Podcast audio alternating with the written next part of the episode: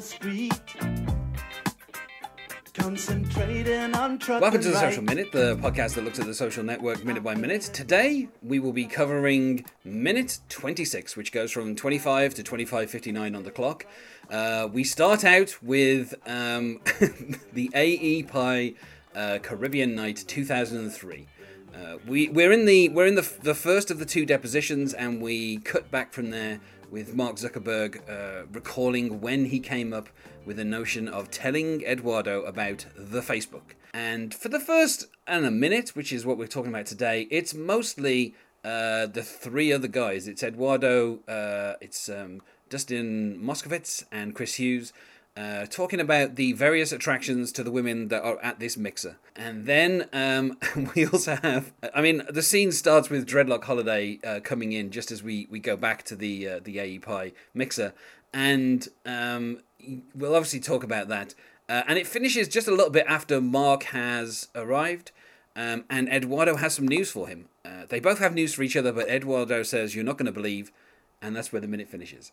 And joining me to talk about today uh, are Joel Torres and Sarah Roberts. Hi. Hello. I mean, I think the big part of this minute is definitely uh, Dreadlock Holiday uh, by 10cc.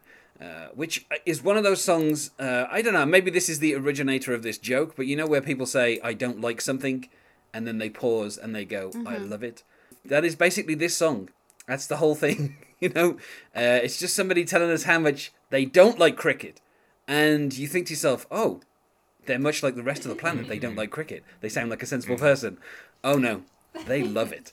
Um, and, and and this is in the in the next minute we'll we'll get to what's playing on the uh, on the projector in the background. But we have like a we have like a DJ doing his own remix. It's, I should say as well. This is not just like straight up dreadlock holiday.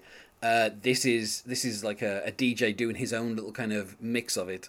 Um, and uh, as as we get discussion um, between uh, the the three dorm mates, um, but I, I I mean, I, I can't say I, I don't know I'm not like a huge fan of 10cc stuff, um, but I do kind of like this. I mean I don't know I just love the kind of the phrasing of stuff where people say they don't like something and then saying they love it. You know, on a different podcast that I did talking about Arrested Development, they do that joke a few times to um, you know like uh, to uh, Tobias. There's a few times where Tobias says that he doesn't like something, and then he says he loves it. And just that pause of someone like finding out that someone doesn't like something, but then the reveal of no, they love it. I, I don't know. I just love it as a setup. Yeah, there's a mislead there. No one's ever said that to me in their in my life, and if they did, I'd probably walk away from them. I don't. I've I've heard it before. Oh, I think yeah. it's yeah. Mm. I think it's uh something maybe you would do. Oh, something. No, really. Yeah. No, I my no my usual action is If you were dressed a certain way, Joel, and you, and someone and you were like, "Do you like this outfit?" and you'd be like, "I don't like it. I love it." no no no. no. You're saying you'd walk away No, before no, the punchline. I go I go opposite extremes. Oh, do you like this? Uh, no, that's disgusting. No, no, actually, I do like it. That that kind of thing. That's- I want to I want to throw them way off. You know, just like I don't like it. I love it. No, It's, it's the subverting of the expectations, right? Mm-hmm. I mean, uh, I don't know how much you know about 10cc, uh, the band that are responsible for this song. Um, they they they they had uh, there were a couple of guys in it, um, Kevin Godley and Lol Creme. I mean, calling someone Lol. I mean, pre-internet, that guy was way ahead of the trends. Um, and they after after they were in the group along with uh, Graham Gouldman, Eric Stewart, and when Godley and Creme left, they formed a group just called Godley and Creme, and they had a few more hits after uh, after 10cc split up, which was in the kind of early 80s, and then they kind of they got back together in the early 90s, and then they got back together again in the late 90s. Um, they had been known as the Mindbenders, and then also uh, Hot Legs and Doctor Father.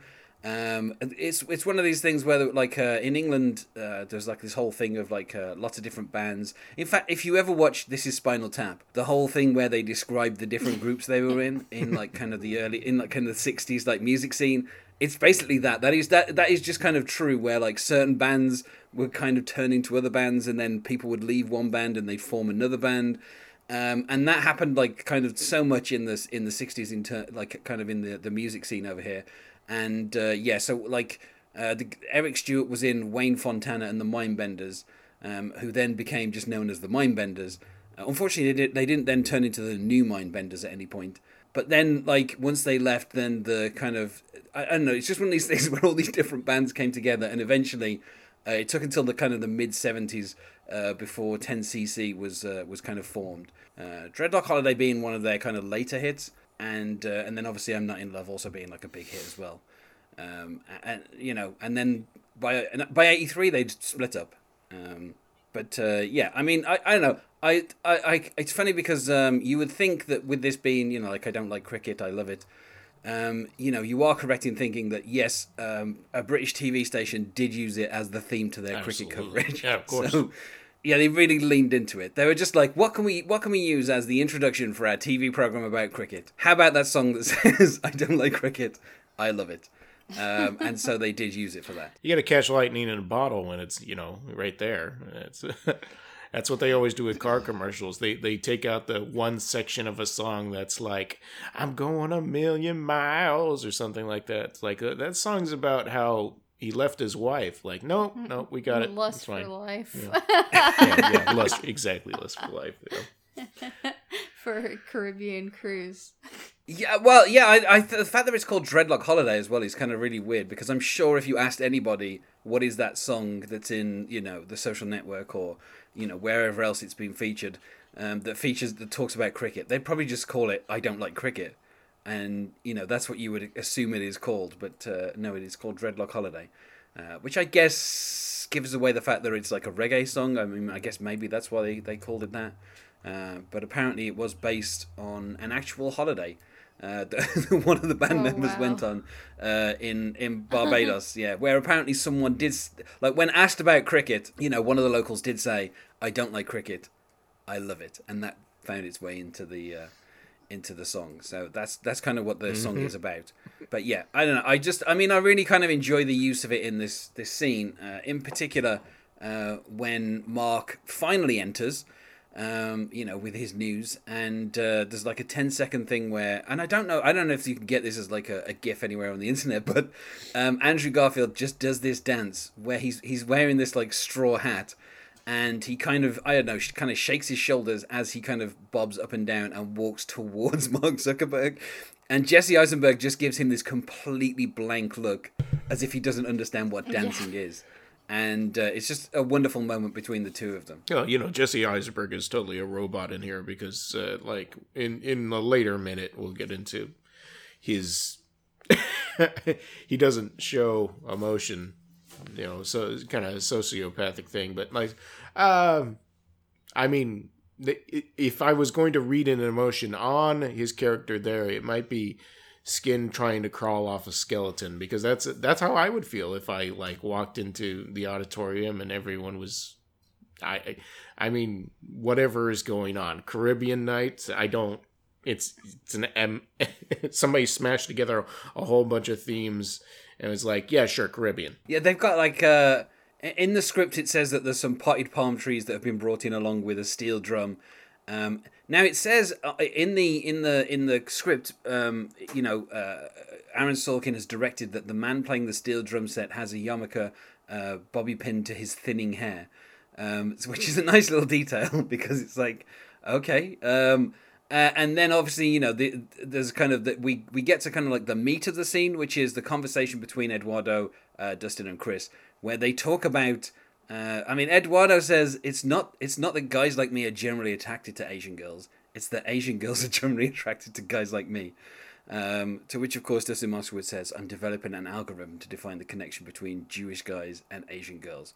Now, I'm not even aware that this is actually like a stereotype thing. I mean, like, I don't know if this is. It, I mean, I, I don't know if this is just something that comes from that you know something from the accidental billionaires because obviously, um, you know, I think Eduardo Saverin was interviewed for that book, whereas I don't think anybody else was. So uh, I don't know if this is something that's come from Eduardo Saverin or if this is an actual thing in real American life. Uh, you know, but uh, I mean, all I know of it is it from being in this film, basically.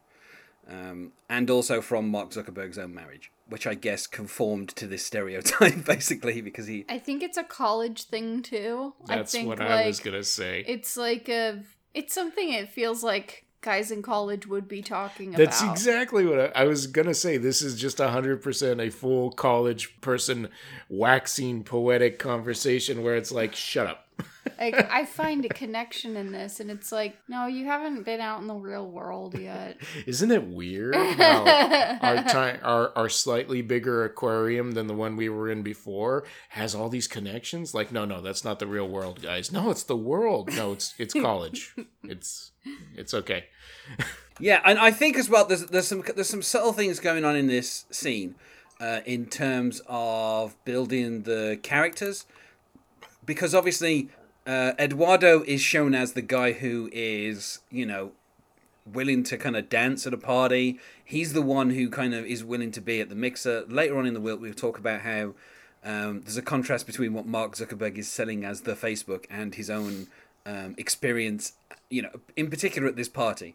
Um, but we'll get into that in later minutes. But here, this is painting Eduardo as you know the fun-loving guy. You know, he says you know about uh, about Asian women, they're hot, they're smart, they're not Jewish, um, and they can dance. And it's like, you know, he's he's like basically the one who seems to be kind of like uh, setting himself up as like the most kind of worldly. Uh, but also, when Dustin says, "I'm developing an algorithm," it's like, oh, he's one of the coders.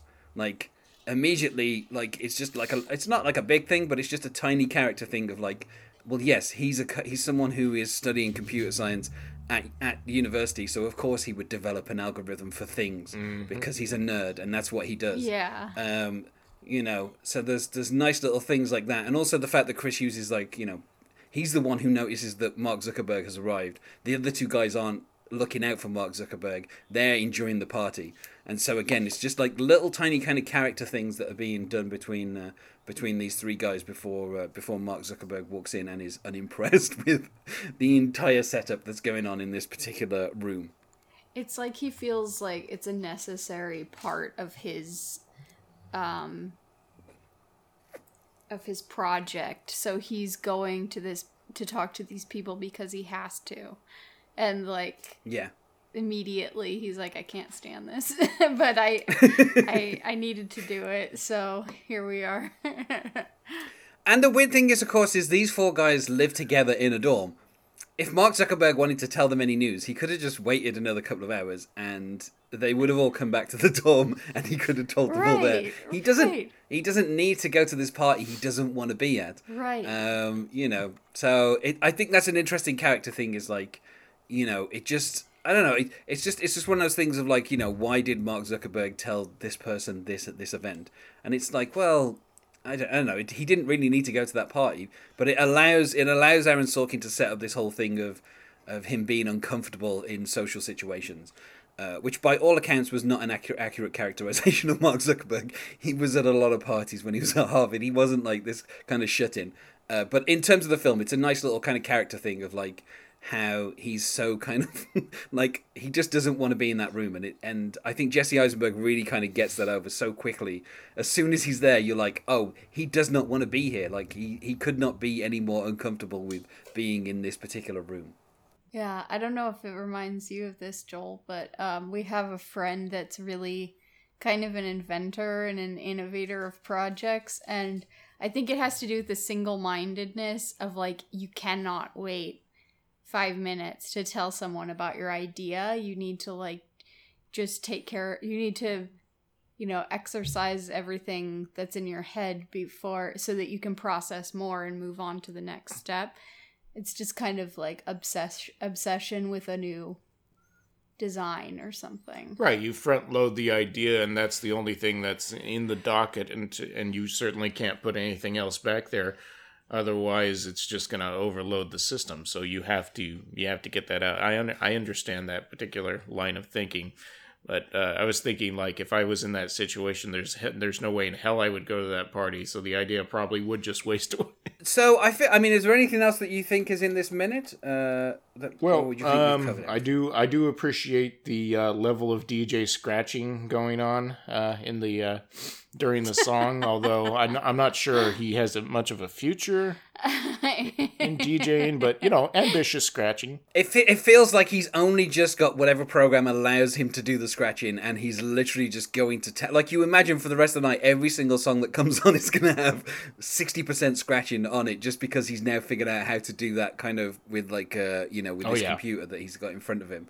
Uh, it just it, that so it, that's what it feels like to me. It's like a, a guy who's just like, oh, I can do this scratching thing now. Let's just do Yeah. that all the time, uh, whatever the program is that he's using. Um, but yeah, so I'm going to ask you both the uh, the question that I ask people on Mondays on this program, which is, uh, did you see the Social Network at the cinema? That I was trying to remember. I don't know. I think we might have seen it shortly after it was. I'm not sure if it was still in the theater. I'm not. Yes, I, I honestly can't remember. I remember I had a Blu-ray copy, and I definitely watched it on Blu-ray, and I I don't remember if I saw it in the movie theater. I think maybe we did. I vaguely seem to remember, but I think um I remember thinking it wasn't at all what I was expecting it to be because I wasn't really familiar at the time with who David Fincher was or that Aaron Sorkin had been involved or the, any of that. I just I knew who Jesse Eisenberg was and I knew what the Mark Zuckerberg stuff was. Right. I no, I just remember the lead up. Like everybody, oh, they're making a Facebook movie. That's weird. Facebook movie? Like, yeah. Yeah, I don't hmm. Yeah. Maybe I mean, the the making of is literally called "How did they make a movie out of Facebook?" Yeah. So they really kind of leaned heavily into that, that idea that was like, how what is this about? Like that that did seem to be quite like in the air before the film came out of like how can they do a film that's about people sitting there coming up with the code for Facebook? Uh, when obviously the film's not really it's not really about that thing. It's it's about something else, isn't it? Exactly. yeah. But uh, yeah, so uh, well, I think we've covered this minute well enough. So let's go to plugs. Is there anything that you wish to plug? If you want to hear Sarah and me talking about science fiction and fantasy movies, we do a podcast with our, our friend Aaron called "Please Don't Send Me into Outer Space." Um, that's I mean that's about we we cover one movie at a time, a science fiction or a fantasy movie. We try to do a weekly schedule, but uh, you know, you know how that works out. No, you don't. You're you're a workhorse, Darren. You don't know how that works out. but uh, yeah, we've got a bunch of episodes that are available in the usual places. And uh, if you want to hear me talk about old Japanese movies, I also did the High and Low podcast, uh, a Kurosawa podcast with uh, Spencer Seams, who probably is going to be on this. He's definitely been on Prince, uh, Prince track by track a couple of times. He def more than a couple of times at this point. And you can find us on MySpace at myspace.com slash the social minute, on Twitter at social underscore minute, and on Facebook at the social minute podcast. Uh, thanks to both of you for being my guest today, Oh, thanks for having us. and otherwise we'll see you tomorrow.